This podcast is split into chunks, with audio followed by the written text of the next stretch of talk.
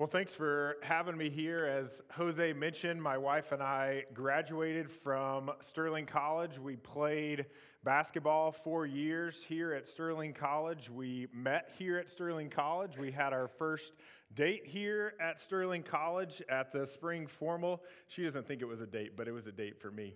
Um, so, Sterling College is near and dear to our family. It's near and dear to our heart because it impacted and changed both of our li- both of our lives in so many different ways. So it is a privilege and an honor to be able to speak here. I have sat in the seats that you are sitting in. I have experienced some of the things that you are experienced with campus living. I have walked through some of the things that you have walked through here at Sterling College.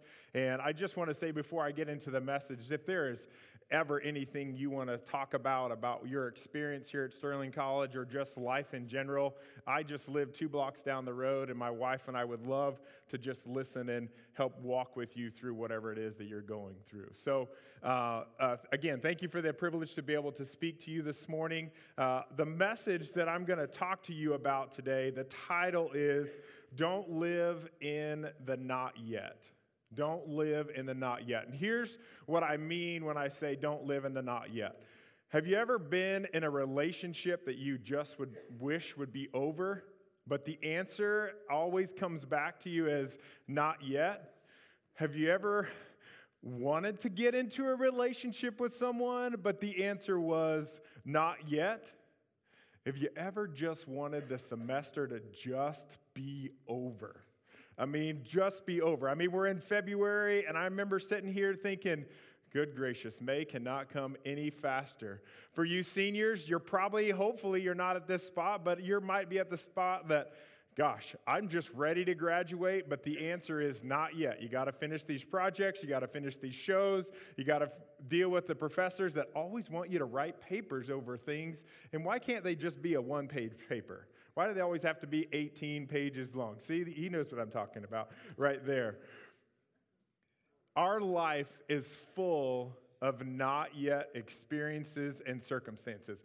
I want my kids to start doing the dishes without me asking them, but their answer is still not yet. We have had a dog for so many years, and we have tried all these things to get her to not sleep on the couch, but the answer is continually not yet. I'm going to continue to sleep on this couch, whether you like it or not. And by the way, here's some dog hair just so you know that I was sleeping in this spot.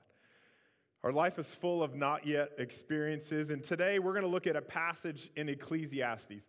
By far, Ecclesiastes is one of my favorite books of the Bible. The reason I love Ecclesiastes, it was written by Solomon, considered to be one of the most, most wisest men that ever walked on this earth. And the, what I like about this book is Solomon, in this book, in a sense, he experiences everything life, life has to offer. He looks at work and he determines, okay, this is what work is like. He experienced women and he's like, okay, this is what it's like to have lots of women and a few women. He experienced relationships. This is what relationships are like. And I've experienced all these things. And the end of all this, of all of these sections, he says, really all of these things are just meaningless unless God is at the center of all of those things. So, if you have your Bibles, I would encourage you to uh, open up your Bibles to Ecclesiastes chapter 3. And what I'm going to do is I'm going to pray for you and I'm going to pray for me, and then we're going to look at what God's word has for us this morning. So, would you bow your heads and close your eyes with me, please? Gracious Heavenly Father, thank you. Thank you for this time. Thank you for this place that we can be here and we can get into your word. God, I pray this morning for each one in the sound of my voice that their hearts would be open to hear what it is that you have for them. Not what you have for their neighbor or their mom or their grandmother, but what you have for them this morning. I pray that their minds would be open and ready to receive. I pray that their hearts would be softened to hear your word. And God, I pray this morning that your word would not come back void that lives would be changed, not because of anything that I have to say, but of all the things that you have to say.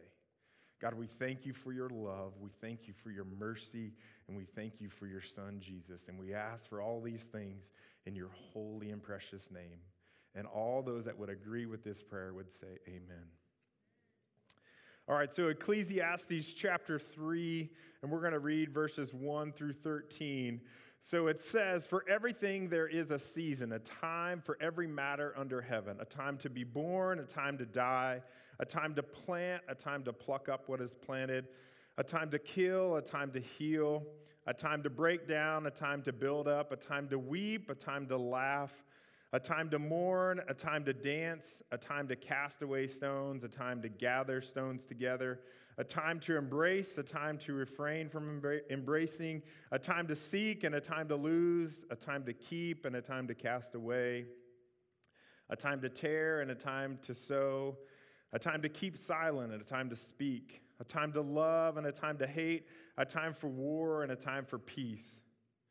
And then verse 9, it says, What gain has the worker from his toil? I have seen the business that God has given to the children of man to be busy with.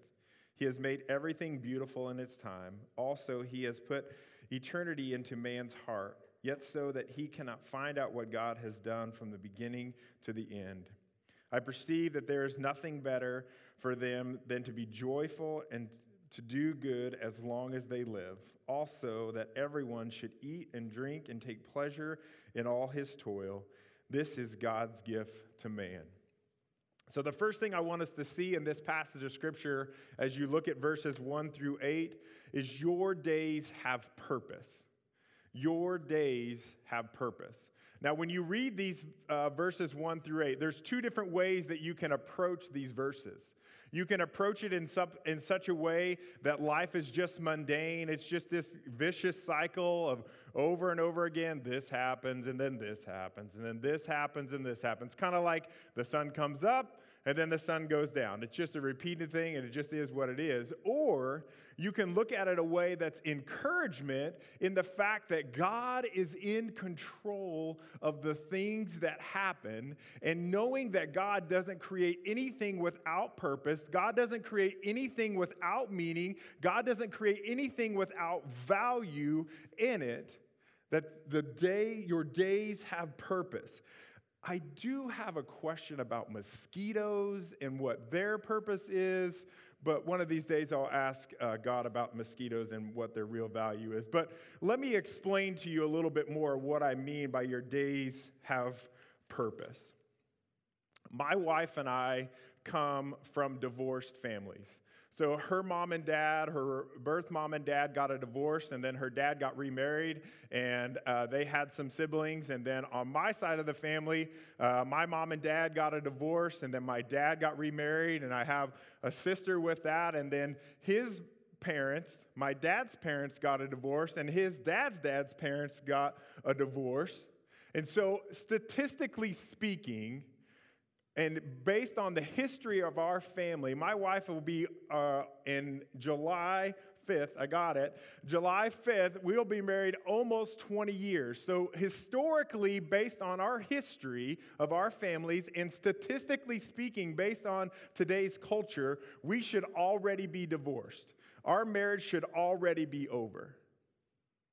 But when my wife and I were going through some premarital counseling and we were talking about what our marriage wanted to be and how we wanted it to come together, we wanted our marriage to have purpose, we wanted our, med- our marriage to have value, and we wanted it to be meaningful in some way, shape, or form. We want our kids at the end of one of our lives or both of our lives to look back at our marriage and be like, that's what a marriage looks like. That's what a marriage should be like. Marriages still stay together, marriages can work out. You work hard at those things. It doesn't matter what the history of your marriage is like, it doesn't matter what the culture around you tells you your marriage can or can't be, your marriage can stay together. We made that decision that no matter what, divorce was never going to be an option. The days of our marriage have purpose because we choose every single day that our marriage is going to have purpose. And if you look at back at this passage of scripture, I'm not going to go through all of these because I don't have time, but go to verse 2. It says there's a time to be born and a time to die. What this passage of scripture is saying, on the day of your birth, your life had purpose and meaning and value. The day that you were born, that is when that value and that purpose, and actually it started even before you were even born. The life that you are living right now here on Sterling College campus, that has meaning and value and purpose. When you die, spoiler note alert, every single one of you are going to die in some way, shape, or form. That has meaning and that has value that has purpose. The days of your life have purpose. It says in the passage of scripture there's a time to put a plant in the ground, and there's a time for you to take that plant out of the ground because there's purpose of when you put that plant in the ground and you let it go and you take it out at the right time, that's when we get to eat. That's when we get to see the value and the purpose behind that. There's another section in here, it says there's a time to tear down. What that means is when things get torn down in our life, you may think that it's over and it's done with and it's just not going to be what you want it to be, but when they're built back up again, that's when we see the glory of God and we see the power of God. This last one I'm going to talk about here, it says there's a time to embrace and a time to refrain from embracing. Now, when you first read that, you would think, oh, there's a time to give someone a hug, and there's time to give someone to not give someone one hug. Just so you know, I'm not a hugger, so I'm not going to take any hugs afterwards. But it's not just talking about hugs, it's talking about intimacy. It's talking about there is a time for you to be intimate with someone, and there's a time for you to refrain from being being intimate with someone. We have three kids. We like to embarrass our kids and say, your, your mom and I have only been intimate three times, just so you know. Totally embarrasses them. And the best place to do it is in the middle of a restaurant when other people are listening to them. Anyways, side note, you don't care about those things. But our days have purpose, our days have value. Uh, it says, for everything there is a season, a time for every matter. There is a matter of time in our life that every moment matters. We like to think of time as a clock, like tick, tick, tick. Here goes another day. Tick, tick, tick. There's another day. Time is not a click of a, top of a clock. Time is an occasion. It's a happenstance. It's a circumstance in your life. And every single one of those. Do you want me to use the other one?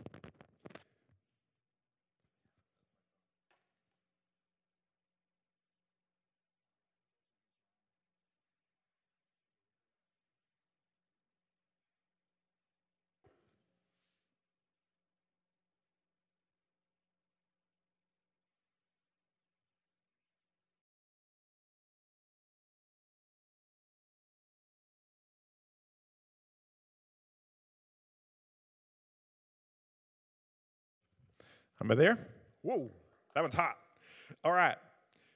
We like to think of life as a clock that's just ticking, but it's happenings, it's circumstances, it's situations in our life. The day that you are living right now has purpose because God has put purpose in the middle of that. Now, you're probably asking, well, why does things have to be so hard? But we need to understand not everything is hard, but not everything is easy. And I can say from my own experiences, the times that I've learned the most is when I've had to walk through the things that were the hardest. Because in those hard times, I'm looking and I'm seeking after God and what it is that He has for me. But when the times are easy, I'm like, I got this. I can handle this. I don't need anything. But everything we go through, all of our days have purpose. Don't live in the not yet because your days have purpose. The second thing I want us to see as you we look move on to verse 9 is the purpose is beautiful.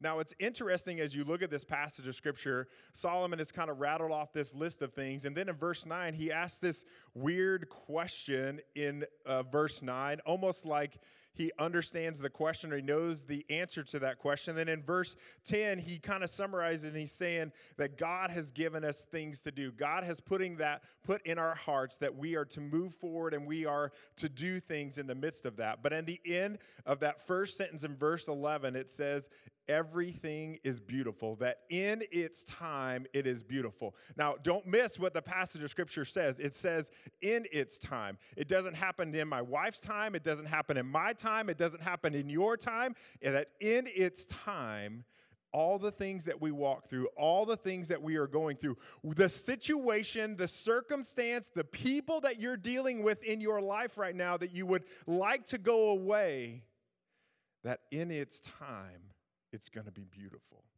You might not see it, You might not understand it. You might not recognize it in this moment, in this time, but in its time, it will be beautiful. You see, God's purpose is not arbitrary, it's appropriate.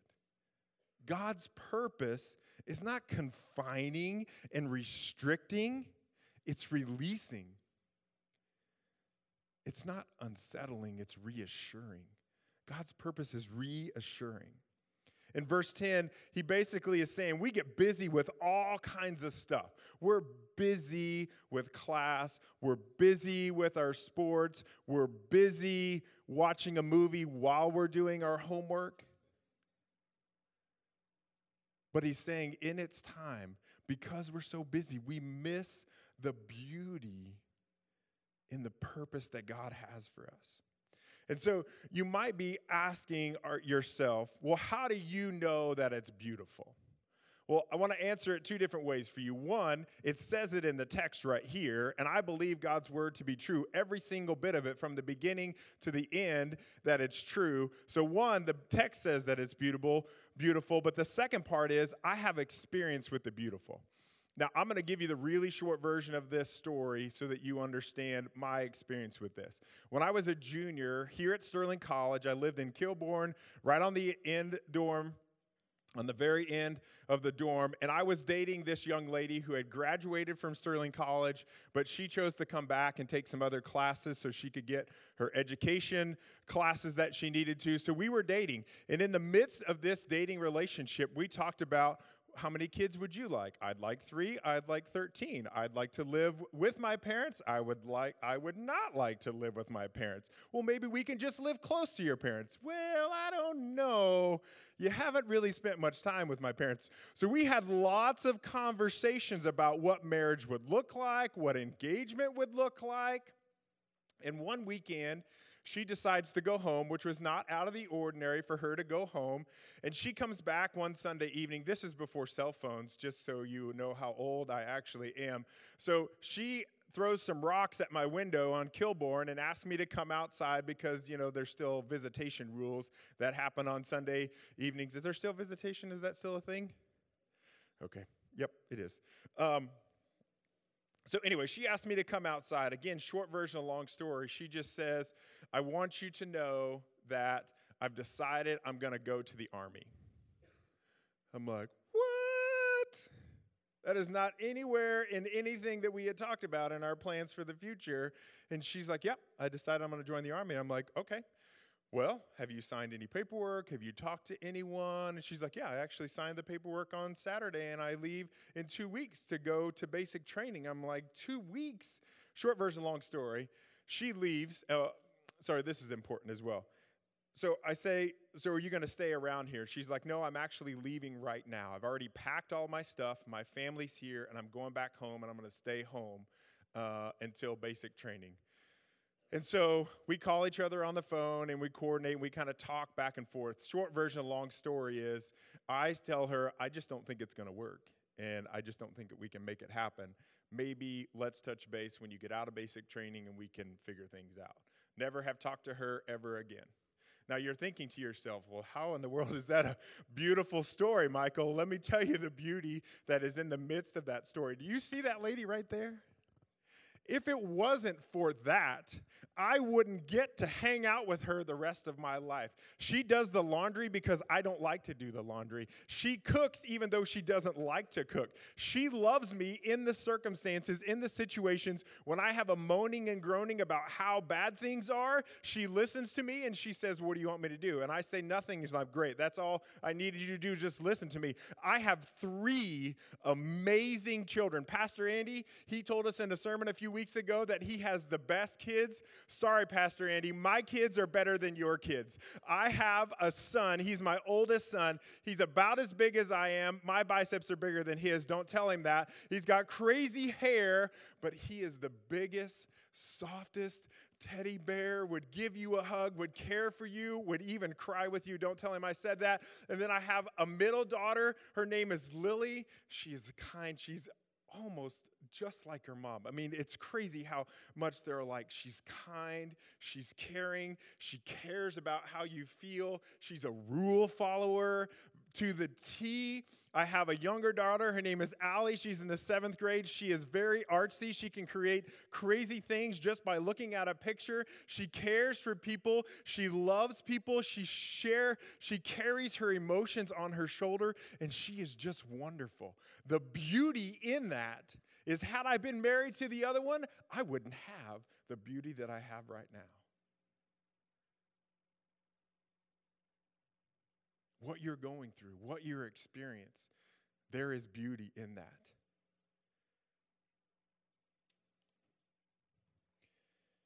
Don't live in the not yet because your days have purpose. Don't live in the not yet because the purpose is beautiful. And the last thing I want to share with you today or this morning is God defines your purpose and let me tell you that your purpose is so much bigger than what you think it actually is. Now, if you look at these next sections of scripture, if you look at 11b through 13, most commentaries that you will read will say that it's really hard to interpret and really hard to understand and translate specifically what Solomon is trying to get across to us here. But here's what I think I think Solomon is trying to tell us that deep down inside, that in every single one of us, God has put eternity or our life after here after our life here on this earth in our heart. In verse 12, he wants us to find joy in things. He wants us to find joy in our experiences. He wants us to experience all the things that this world has to offer with us, and but we will never find completion. We will never find satisfaction until we know God's purpose for our life. And you're want to know. You want to know what God's purpose is for your life? You ever wonder what God's purpose for your life is? I'm going to tell you today, it's going to change your life forever. God's purpose for your life is that you would know who He is, you would recognize Him as your Lord and your Savior, so that you can spend eternity with Him forever. Ever and ever and ever, and you can add another ever on the end of that as well. Everything that you go through, everything that you deal with, all the hurt, all the laughter, all the joy, all the pain is just a moment in time in this instant. But God wants you to know Him so you can spend eternity with Him.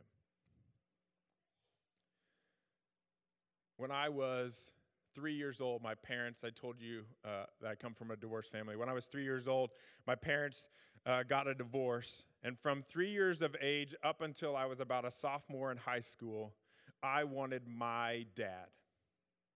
My mom got remarried, wasn't a very nice guy. She got remarried again, and he was a wonderful man who taught my brother and I what it meant to be a man in this world and how to work hard. But I still wanted my dad.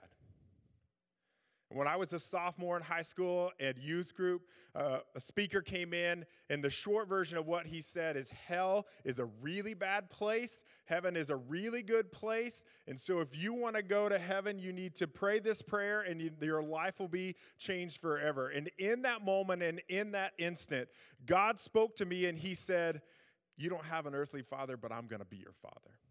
I'm going to be the father that you didn't even know you ever wanted, that you ever needed, or any of those things. And since that time, now that I have kids, God is still telling me, hey, here's how you can be a different dad here on this earth. Here's how you can change the culture. Here's how you can change how people view what a father looks like.